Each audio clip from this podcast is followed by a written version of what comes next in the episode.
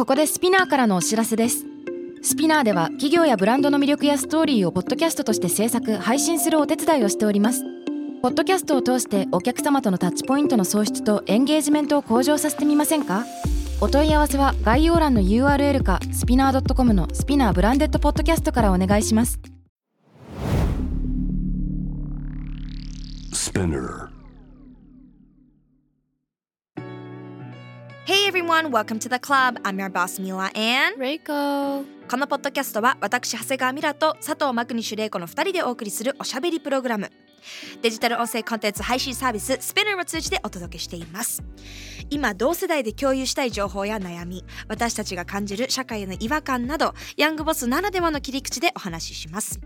ご意見ご感想は「ハッシュタグ東京ヤングボス」すべてカタカナで東京は伸ばし棒をつけてお待ちしてますよ。メッセージの宛先は概要欄にあるメッセージフォームのリンクからお願いします。そしてポッドキャストのフォローボタンがあるので皆さんこちらからフォローもお忘れなく。さあさあレイコさん東京ヤングボスディスコードでね、はい。あの常に皆さんリスナーさんとコミュニケーション取らせてもらってますけど、どっちかっていうと対私たちってよりかはもうヤングボスリスナー同士でねコミュニティだね。もう完全なる。これね同じことやってる人いないんじゃない？うん。え唯一無二なんじゃない？ってなんか最近思ってんだけどその理由がなんとえディスコード参加メンバーが1300人を突破しましたすごい。ねコンサートできるんじゃない？うちすらごい。ダメ？1300人どこ埋まる？えどこ埋まります？そんな埋まんないもしかして。中野サンプラザは結構入るよねあそこ。閉まっちゃったけど。すげえまあまあ1000って相当じゃない、ですよね。うんうんあのーコミュニティ内でもねたくさんあのお知らせ、えーさせていただいてるんですけどもその中で今日もう一つお知らせございます。現在 Amazon Music では Amazon Music Unlimited の無料体験キャンペーンを実施中です。今 Amazon Music Unlimited にご登録いただくと最大なんと4ヶ月無料で音楽聴き放題。さらに学習系ポッドキャストや最新ニュースなども聞けるので日々知識をアップデートしているって私たちに本当にぴったりでございます。ということで詳しくは概要欄のリンクからチェックしてください。4ヶ月無料ってすごいよね、うん。でもさストリーミングサービスってさなんか最近当たり前になってるけど子供の頃振り返るとさ曲一曲一曲買ってなかった？iTunes で。買ってた買ってた。190円あとかで。そう考えるとすごいよね。すごいんだよ。うん。で今の子たちえストリーミングはなんか高いみたいになるけど、うん。私もう全部払ってるもん。うん。YouTube、Hulu、ディズニープラス、Netflix、えー、Spotify、Apple Music すごいね。やばいよね。払いすなんかねこれ見えないとかあの広告とかがうざすぎて。あユーネクストも払ってるし。ででもそれでトータルしても多分1万円いかないんだよね。確かにいかないね。な昔と比べるとやっぱ安いなと思うので。皆さんぜひこの機会に Amazon Music Unlimited 体験してください。Hi guys, this is Mila 朝早くから聞いてくれてありがとうただいま東京ヤングボスのディスコードサーバーは限定招待を先着順で受付中。ただいま東京ヤングボスのディスコードサーバーは限定招待を先着順で受付中。東京ヤングボスのディスコードサーバーへの参加は概要欄の URL から参加可能です。人数が集まり次第概要欄の URL は無効になりますのでご了承ください。次のチャンスをお聞き逃しなく。さあということで、えー今回はこんなちょっとご縁のあるメッセージをいただいたのではい読んでいきますねはい皆さん、れいこさん、はじめまして。はじめまして。えー父がカナダ人、母が日本人、現在東京在住のものです。あ、似てるね、じゃあバックグラウンドがカナダってことは。えー東京ヤングボスの存在を知ってからここ2ヶ月、気になったエピソードから通勤、帰宅時などに聞いてます。ただ失礼ながらお二人のことあまり知らずネットで検索したのですがするとなんとえ？皆さんと誕生日が同じ日にちということを知りましたすごい Happy early birthday! ありがとうございます。私は今年29歳になります。20代最後の年ということもありすごくワクワクしてるし素敵な年の重ね方をしたいと考えてます。しかし以前知人とこの話をした時に若い世代の子たちを見ていると自分と比べてしまって年を取るのがすごく嫌だと言ってる人がいました。あくまで個人の価値観なので否定をするつもりはありませんがこの先を楽しめないなんだか悲観的でかわいそうなぼやきに聞こえてしまったのです。そこでヤングボスとしてこれからいずれかは訪れるヤングで亡くなる時についてどうお考えか年を重ねるということに対する価値観についてお二人のご意見をお聞きできればと思います。これ今私たちが結構最近いつまでヤングボスって言い続けるのかっていうのを話してるんですけど。結構ね玲子しかも繰り返し。なんか結構気になんないだって。えヤングってさいつまで使うのミラミラヤングっていつまで？いやいやまだヤングっしょ。いやいやいやって多分レイコと私日光差だよね、うん。で私は97の、えーこの方と同じ7月7なんですけどもだからレイコの方がこう30っていう年齢に近づくす近づいてってるから、うんかもね。余計にこのヤングになんかこうかゆさを感じてるんだろうなとは。え26歳になってどう？ヤングってまだ言える？あもう全然ヤング。全然ヤングだと思うんだけど。あまだ言えるんだけど私も。ただいつまでなのかなって思っているだけ、うんうん。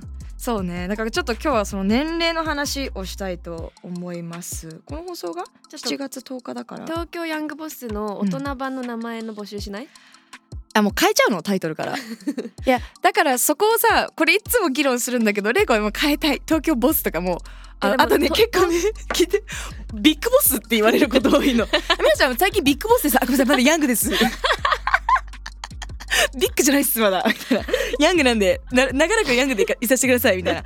感じなんだよ。なんかビッグもいいなとは思ったけど。うん。ビッグダディじゃあるまいしみたいな。かっこいいけど鈍感あるね。うん。えそれこそ私この放送が7月10日なので先週の金曜日にあの26歳になったんですけども、うん。やっぱこう26になって自分がどう思うかよりも周りからあのなんてまあみんなそれね受けでね「アラサーじゃん」ってまあみんな大体同い年だからね。そうねそこは全然いいんだけど、結構ガチめに周りから要は視聴者とかリスナーさんからの見え方が変わってきてるんじゃないかなと思ってて。で一個今私も恐怖なのがこう一個人としての恐怖はないの。結婚どうしようとかなんだ子供はとか。そういう恐怖は一切ゼロなんだけど昨日ね岐阜に行ってきて岐阜で高校生たちに講演してきたの。うん。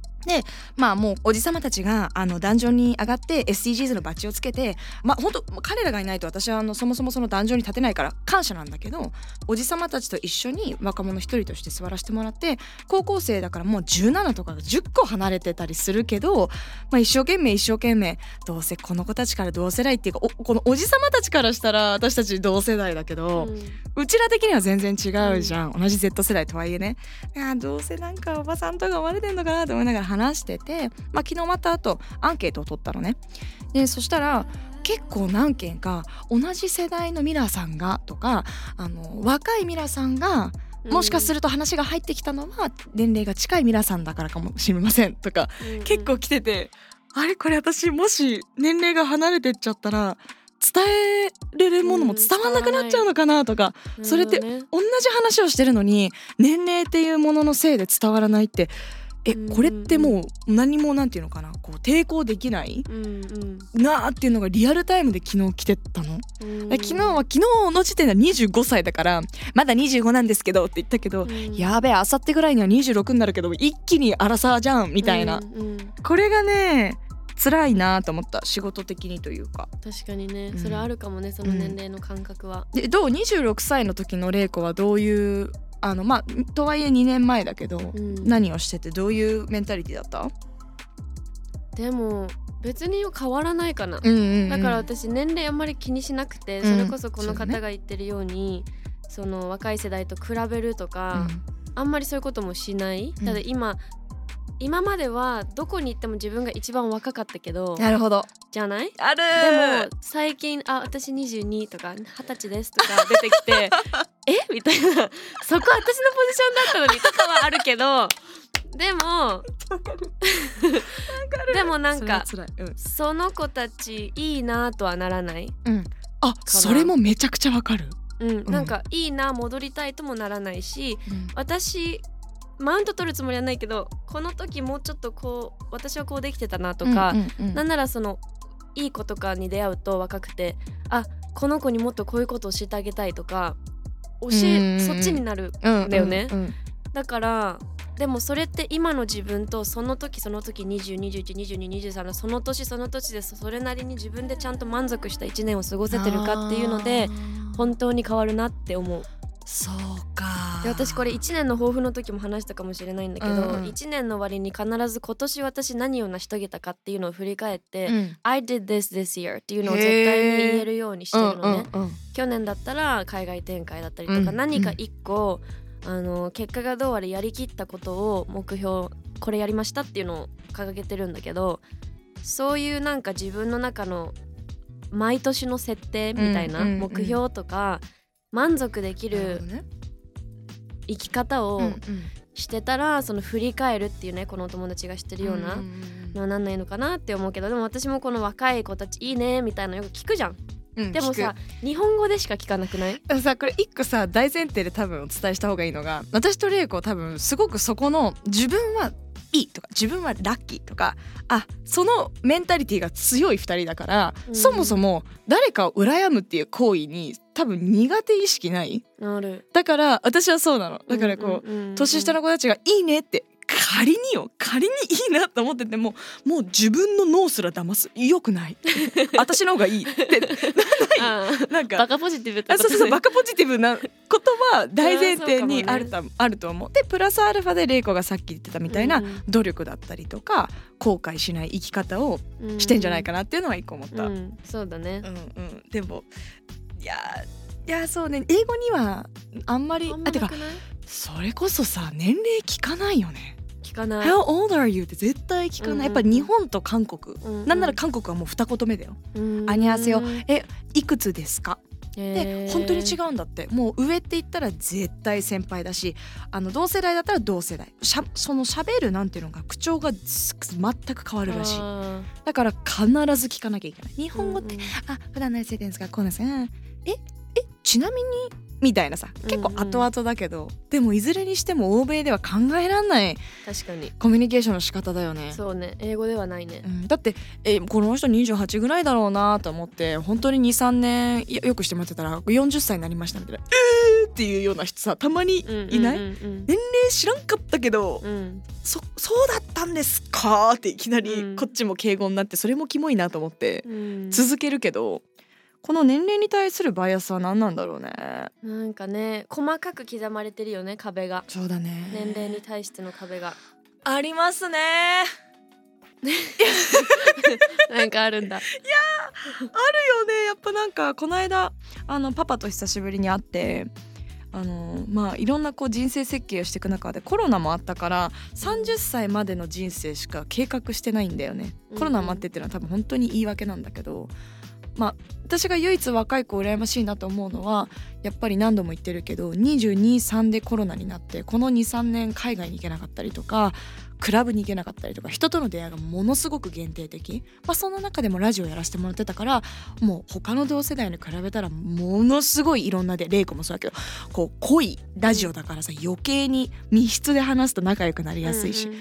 よっかあのありがたい環境それでもねだったけどやっぱもし私が223コロナじゃなかったら1年目もなんか貯金カランカランにしてイビザに行って確かに。パーティーしてたかった。ら、うん。トゥモローランドもいやトゥモローランド行ってたかったわかる。私トゥモローランドもうコロナでミスしたもんね。まあいいけるけどって感じじゃない？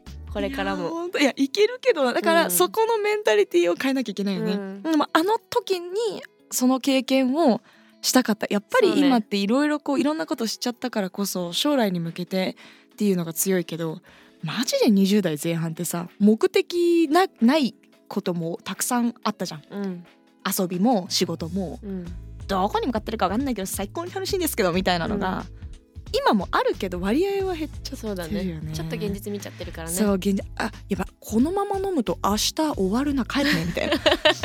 全然帰るね、うん。なんか大人になってるって。3時には帰るもんもう。あうん。全然大人じゃない。3時は でもわかるよ。わかるわかる。だからいつもだったら結構私7時8時。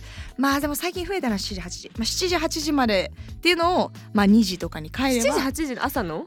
はい。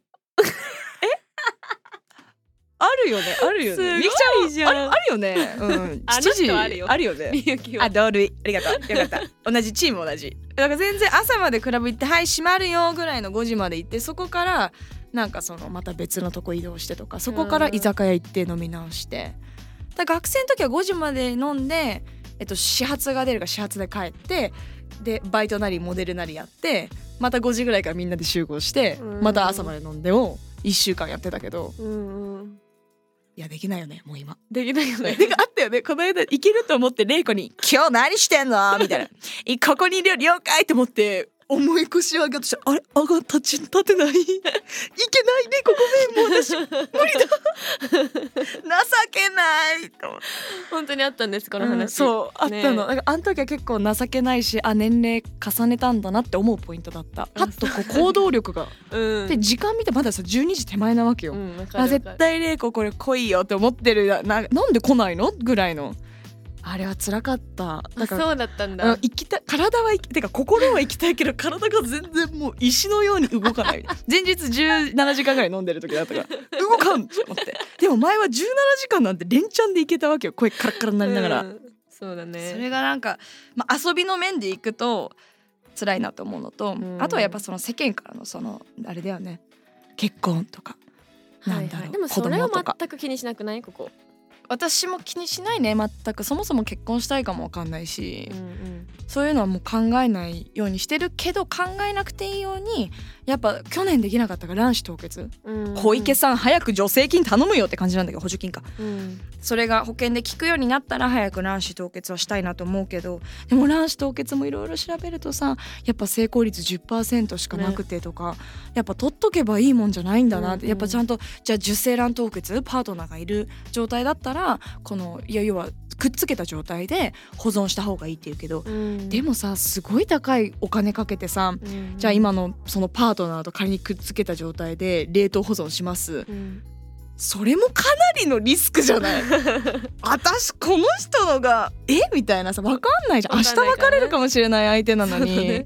あーなんか人生ってやっぱうまくうまくこう理想通りにはいかないんだなっていうのはすごい思ったね。今の私ですね。いろいろこの間 YouTube でやっとあの旦那さんのねなんかその今マレーシアにいてこう行き来しててみたいな。玲子も東京に帰ってきてこれからまた頑張ろうって今うん。時期だったりするから、なかなかこれがねこう仕事だけしていければいいんだけど、うん。自分のパーソナルライフと仕事と、そうだね。ここのなんかバランスっていうのはより年齢重ねると確かに難しいけど、うん。でもやっぱヤングボスのリスナーさんたちにはその周りの意見とかは気にせずやっぱ自分の意思をもっとうん。自分のために生きてほしい。うん、強く持って、うん。あの言ってほしいなっていうのをここちょっと約束しましょうだからリスナーさんとして、うん。その年齢にとらわれずよ、うんうん。言い訳なく、うん、やっていきたい。だって多分30何歳になっても腰は重いかもしれないけど全然パーティーしてると思うよ。わかる。結構ねそういうしかも先輩多いよね。多い。うん、あのーやっぱね。50何歳までいる。あ本 だって当あそう。あのあーはいはいはいはいはいはい。あそうなの？いやだからそれよね。また年齢聞いてないからもっと、あのー若く見えるよね。うんうんうん、人生楽しんでる人若く見えるのみんな。私は彼女目標。それが若さの秘訣ですか、うん。楽しんでる方が若く見える。いやほんとそうだよ。うんこれ考えさせられますね。だから、うん自分の誕生日が7月だから、うん。結構毎年もうずっと生まれてからさまあ誕生日変わんないじゃん。だから、下半期イコール自分の誕生日イコール下半期だからこの後半戦どう生きていくかっていうのがこう考えやすい誕生日っていうか時期的に。うんうんうんじゃあ前半戦は25歳として生きたけど後半戦26になります。で年も締めに入ります。あなたはこの半年どうやって後悔せずにいきますか？ってなるとぐわーって予定がどんどん詰められて後半忙しくなるんだけど。だうん今年もとはいえ何かやりたいとか？うーん。あるの？26歳の抱負じゃないけどこれやりたいあーでもやっぱ最近ライフスタイルその体力がないなって気づいてからピラティスの頻度を上げたりとかジムに本当にちゃんと行くようになったしあと自分であの学生時代みたいに自炊？自分で食べるものをちゃんと作る。まあちょっと母親にあの頼ってた部分もあるので引き続き頼りつつだけど自分で作るようになったりとか生活の基本的な部分うん。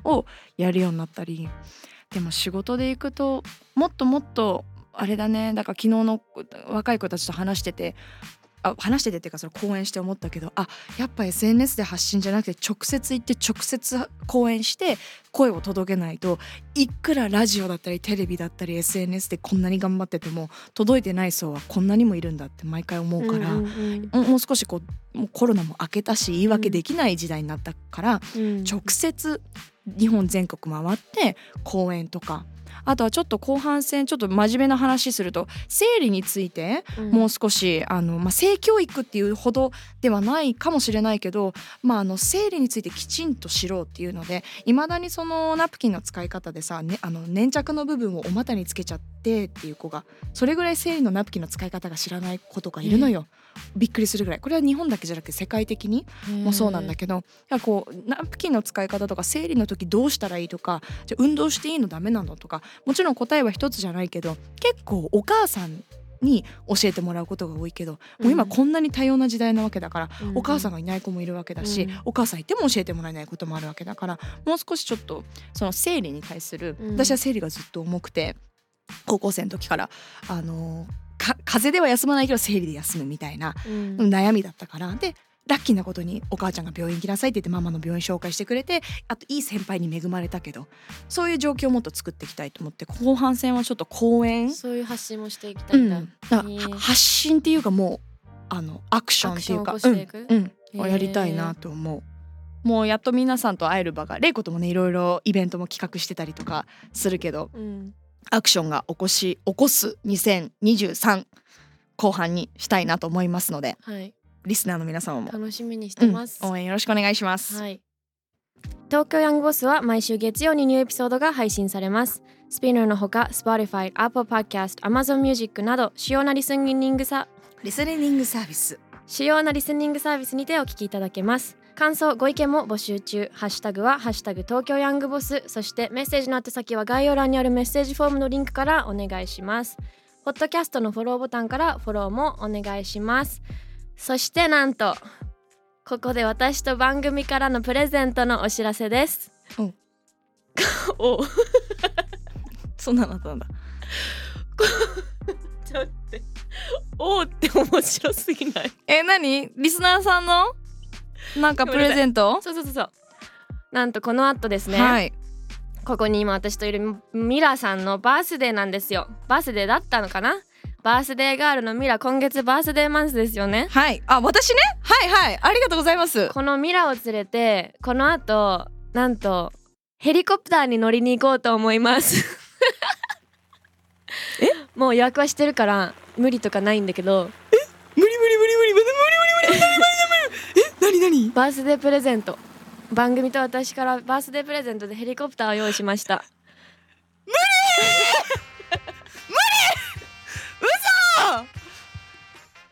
え、結構。結構無理。ごめん、音めっちゃ割れてる。やばい、どうしよう。え、本当に？今日？この後？うん今。今？うん。だから収録時間がとかいろいろ言ってたけど。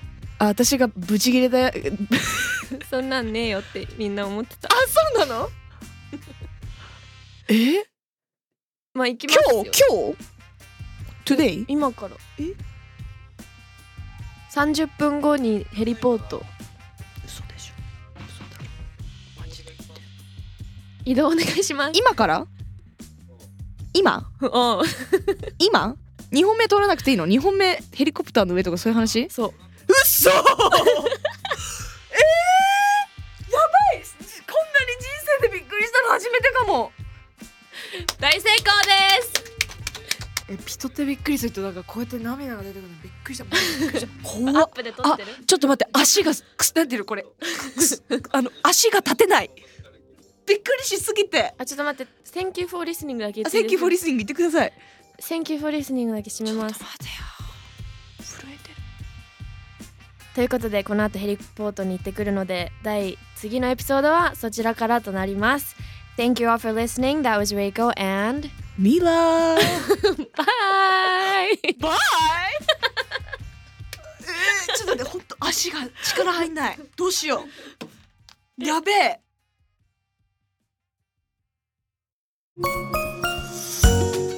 キャリコン編集長通信仕事と人生の話をゆるゆるとパワードバイミモレこのポッドキャストではミモル編集長の河原咲子が時には一人で時にはゲストをお招きしキャリアコンサルタントの資格を生かして仕事と人生そして職業キャリアだけじゃないライフキャリアの話を誰にでも分かりやすくゆるゆるとお話します。毎週金曜日に新しいエピソードを配信中です。ぜひ一度聞いてみてください。